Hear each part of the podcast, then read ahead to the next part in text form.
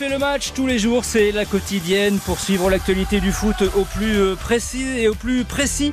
Hier on a parlé de l'Olympique Lyonnais, aujourd'hui on va aborder un autre club qui est un petit peu dans, dans le dur en ce début de saison, c'est le, le Racing Club de Lens. Ce week-end c'était la braderie de Lille, les Lensois jouent à Monaco, ils n'ont pas pu s'y rendre, c'est dommage, vu qu'on y trouve de tout, ils auraient peut-être trouvé les points qui leur manquent au classement. On va parler de ça avec Éric Silvestro. Bonjour Éric, ça va? Salut à tous. Et notre correspondant dans le Schnorr, Samuel Duhamel. Ça va Sam? Salut Florian, bonjour à tous. Bon, donc le Racing Club de Lens, c'est pas c'est pas canon canon. Hein. Pour l'instant, bah, ils n'ont pas encore eu la possibilité de chanter euh, cette saison le tube qu'on entendait euh, à Bollaert euh, dès qu'ils l'emportaient la saison dernière, le fameux On les a chicotés.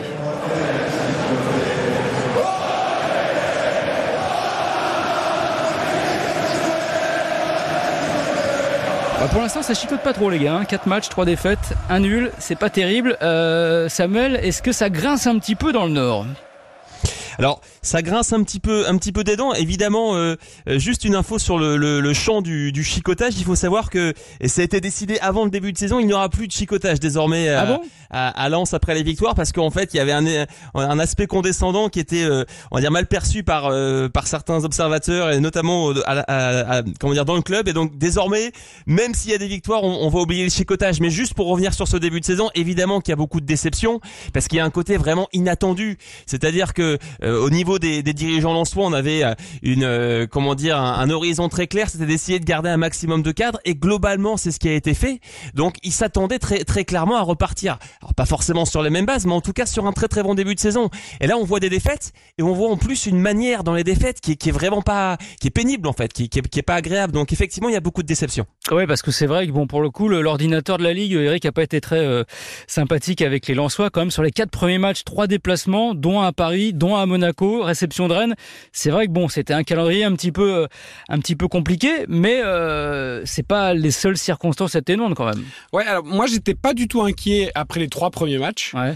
Euh, ce, après celui de Monaco, je le suis un peu plus euh, parce que autant euh, contre Rennes, ils avaient quand même largement dominé la première mi-temps. Ils auraient pu hein, perdre le match parce qu'il y a eu deux grosses occasions rennaises en fin de match, mais ils ont dominé la rencontre face à un gros du championnat. À Brest, faut pas oublier qu'ils ont mené deux zéro euh, et qu'ils marchaient sur les Brestois et qu'après bah, il y a eu des circonstances de jeu avec deux pénaltys, un carton rouge. Donc il y avait quand même des, des explications. À Monaco, il n'y en a plus beaucoup d'explications, au-delà du fait que Monaco démarre plutôt bien ce championnat et a une équipe plutôt intéressante. On ne va pas enlever ça aux Monégasques. Euh, du côté lensois, il n'y avait vraiment plus rien. Là, ils ont été dominés de la première à la dernière minute. Ils n'ont pratiquement rien montré en termes de jeu, en termes de, d'intensité non plus, en termes d'investissement personnel non plus. Euh, tous les cadres se sont cachés. Euh, donc voilà, là, c'est beaucoup plus inquiétant après ce match contre Monaco qu'après les trois premiers matchs. Et je pense que Franck Haize commence un petit peu À, à s'inquiéter de l'état d'esprit de ses joueurs. Je fais juste une toute petite parenthèse sur le chicoté. Euh, le politiquement correct m'agace au plus haut point. Donc bientôt on enlèvera aussi les, les fricadelles, les frites et puis on en... enfin je veux dire à un moment il faut arrêter quoi. Ça fait partie de la culture de Lens. Ça n'a jamais été condescendant. C'est, c'est aussi ça Bollaert et il faut arrêter avec ces, oui. ces politiquement corrects. Non mais c'est, c'est fatigant parce que dans mais le je suis foot, d'accord, je suis il ne se passe plus rien et, et même ça si on l'enlève c'est fatigant. Mais après il faut, il faut le prendre dans les deux sens. Parce que je me rappelle quand l'année dernière euh, le P S G avait battu Lens au Parc. Les Parisiens s'étaient un peu moqués, avaient chambré gentiment les en, en chantant le, on les a chicotés et ça avait été un peu mal perçu dans le Nord. Donc bon, après il faut que ça soit, ah, il faut que ça soit bien perçu. Partout. Il faut que ça marche dans tous les sens. Évidemment. Il ne faut pas que ce soit à sens mm-hmm. unique. Euh, là en ce moment c'est pas la chicote, c'est plus les, les chocottes parce que quand même mine de rien, mm-hmm. euh, c'est un point en quatre matchs.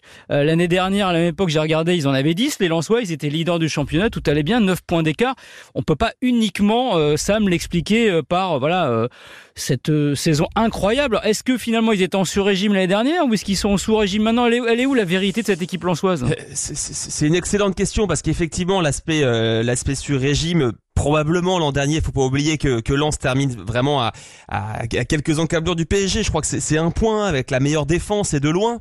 Mais euh, c'est, c'est, c'est, c'est d'autant plus étonnant. C'est-à-dire que euh, là, on, on est passé vraiment d'une équipe qui était au septième ciel à, à une équipe qui, qui est avant-dernière de Ligue un, avec en plus des attitudes. Moi, j'aime bien ce que dit Eric sur des attitudes qui parfois sont sont, sont marquantes, comme on n'a pas vu à Lens la saison dernière, mais même les dernières saisons. Lens, c'est, c'est, c'est une courbe de, de, de croissance positive là sur les les, les quatre cinq dernières saisons. Et là, il y a un, un coup d'arrêt qui est extrêmement marqué, extrêmement net. Et quand on voit des, des nouvelles recrues, je pense notamment à Stein Spierings, là, bon, sont rendus sur le terrain, la manière dont il sort également comme une âme en peine. Et il regarde son entraîneur en disant « mais je comprends pas ce qui m'arrive ». Euh, il y a un côté qui fait vraiment, entre guillemets, mal au cœur dans cette équipe. Alors évidemment, il y a eu le départ de deux joueurs importants hein, à l'intersaison qui n'avaient pas forcément été euh, anticipés. Euh, Seko Fofana, donc, qui est parti euh, en Arabie Saoudite euh, prendre un peu de sous, et tant mieux pour lui, et jouer avec Cristiano Ronaldo, ce qui est quand même pas mal dans la carrière euh, d'un joueur. Mais voilà, Seko Fofana, c'était vraiment euh, l'âme de l'équipe, euh, même plus que l'âme, parce qu'il est actionnaire aujourd'hui du club. Il a pris départ. Et puis euh, voilà, le départ aussi de pareil d'Openda, euh, transfert record euh, cette saison, intersaison pour, pour les Lensois. L'attaquant qui est parti euh, à Leipzig, lui aussi, hein, on peut pas lui en vouloir. Aller à Leipzig, c'est quand même pas mal quand on voit pour une progression de joueurs. Mais donc du coup, bah, on se retrouve avec deux joueurs cadres en moins. Ça n'a pas été vraiment anticipé. On dit gouverner, c'est prévoir. Est-ce que là, pour le coup, ils n'ont pas été un peu pris de court, nos amis lensois? Alors, anticiper le départ de Fofana, je pense, l'a été. Euh, alors. Peut-être que Diouf n'a pas encore le profil et le rendement d'un Fofana, mais c'est normal, il vient d'arriver. Et encore, je trouve que c'est l'une des recrues les moins décevantes depuis le début de la saison.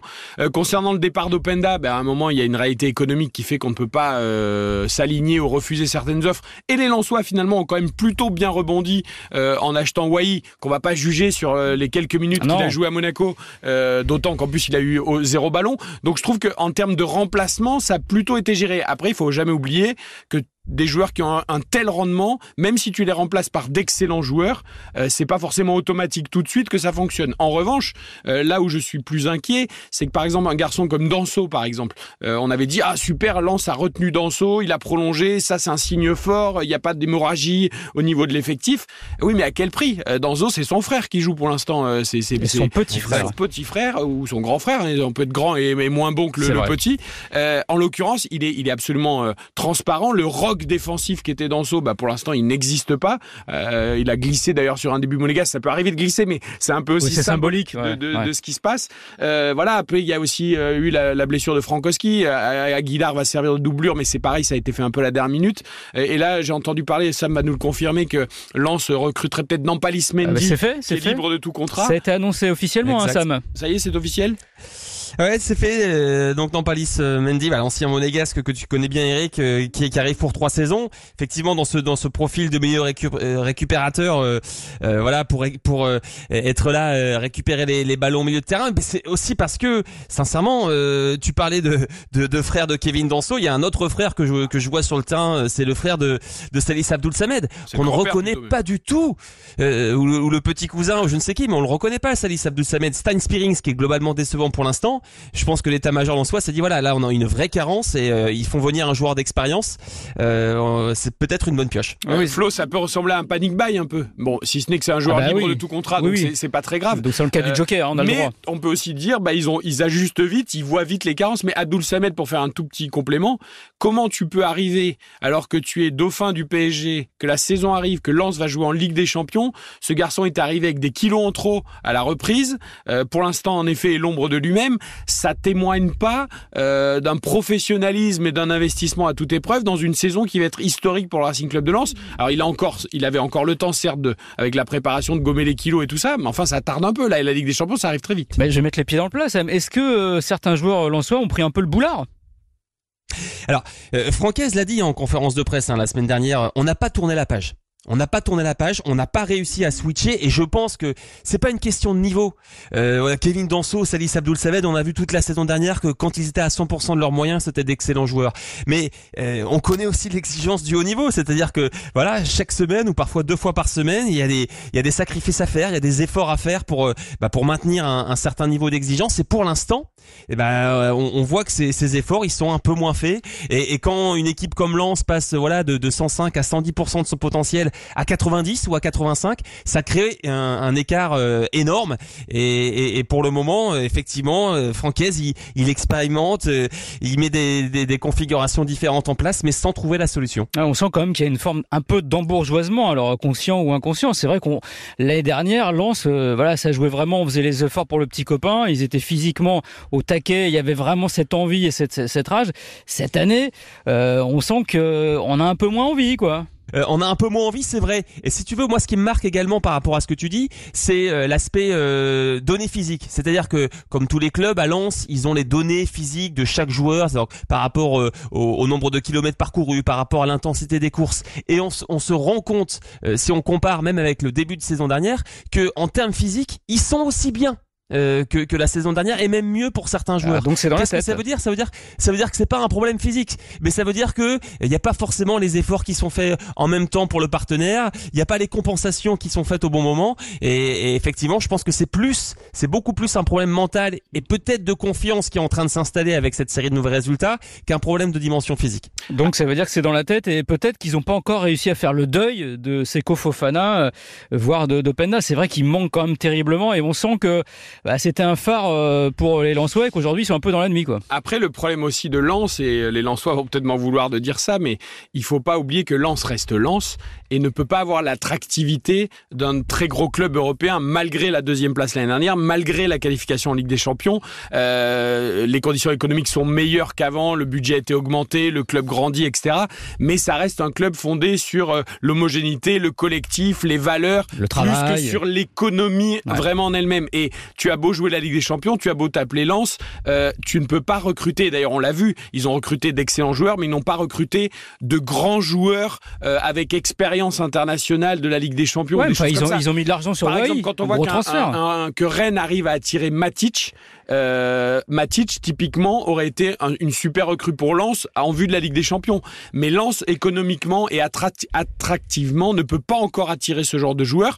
Il, il faut aussi l'accepter. Ça ne veut pas dire qu'ils réussiront pas un parcours en Ligue des champions et une belle saison, mais on ne va pas transformer Lens du jour au lendemain en un immense club européen avec des valeurs économiques énormes. Et j'espère simplement, et je ne pense pas parce que c'est très structuré, il ne faut pas imaginer un parcours à la Leicester qui, il ne faut pas oublier, avait été champion d'Angleterre, ouais. avait joué la Ligue des champions et qui aujourd'hui est relégué en Championship parce que pareil, par rapport à d'autres mastodontes anglais, Leicester n'a pas pu attirer les plus grands joueurs qui vont dans les championnats anglais.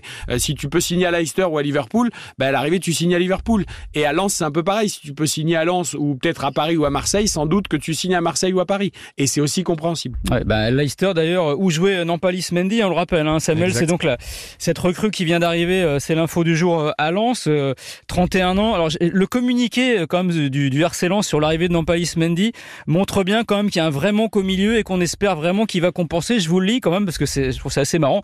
Milieu défensif à l'abattage important, facilitateur, facilitateur de relance et joueur doté d'une bonne qualité de passe, Nampalys Mendy vient apporter son vécu et son leadership à l'entrejeu, sans et hors. Voilà, ça dit bien quand même qu'on a cerné le problème. C'est, c'est, c'est vrai, et, et, ils ont ils ont souligné deux mots, c'est expérience et ouais. leadership. Euh, bon, euh, compte faire également le départ de Seko Fofana, et ça rappelle également que tous les autres recrutements euh, cette saison au Racing Club de Lens, ce sont des jeunes joueurs. Euh, Eli Wahi, euh, le premier, ils ont fait euh, signer un défenseur euh, kazakh, euh, Kuzanov, euh, bon jeune joueur, Spierings qui a un peu un peu plus d'expérience, Andy Diouf, jeune joueur. Donc il y avait aussi, je pense à un moment donné, ils se sont rendus compte, voilà, on, on a on a un vestiaire qui est très jeune, donc c'est pas plus mal de faire venir un trentenaire. Encore une fois, c'est un pari, peut-être un euh, champion d'Afrique hein, en titre. Donne.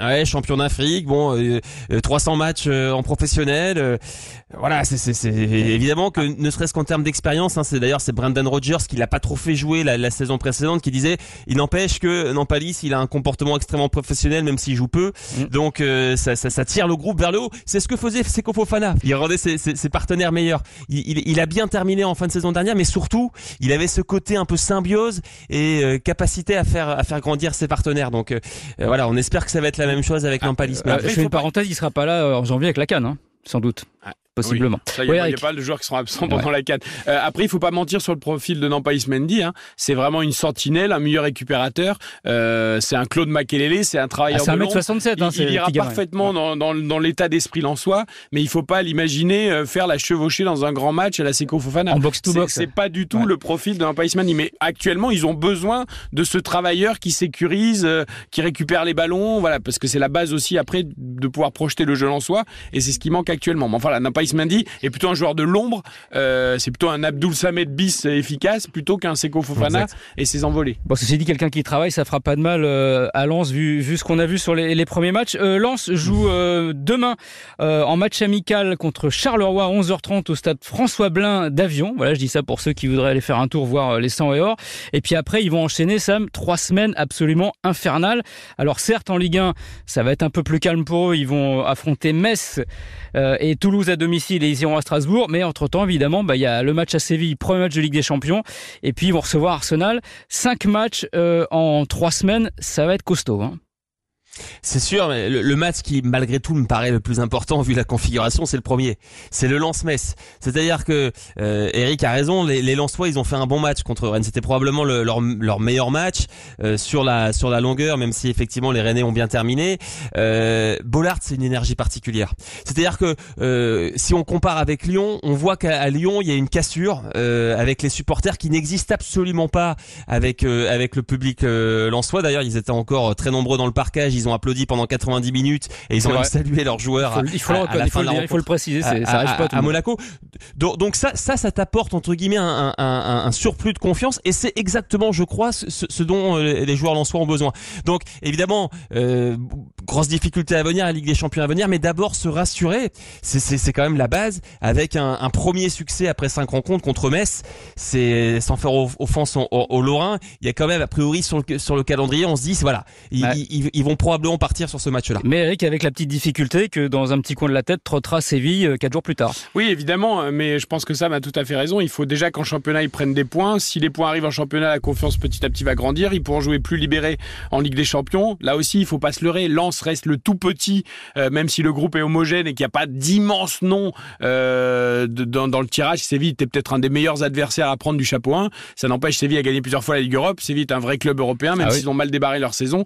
Euh, Lens euh, reste un tout petit club en Ligue des Champions, hein, vraiment un minuscule club et, et il faut le prendre vraiment comme une cerise, euh, l'esprit pas détendu parce que t'es jamais vraiment détendu en Ligue des Champions, mais il faut pas s'imaginer des choses incroyables, si elles arrivent tant mieux, mais c'est pas du tout l'objectif principal du Racing Club de Lens. Bon, un peu plus de chicotte et un peu moins de chocotte euh, dans le Nord. Merci euh, Eric, merci euh, Samuel et merci de nous avoir écouté euh, ce podcast de On refait le match, la quotidienne sur R T L point F R et sur toutes les plateformes partenaires et on se retrouve demain pour reparler ballon.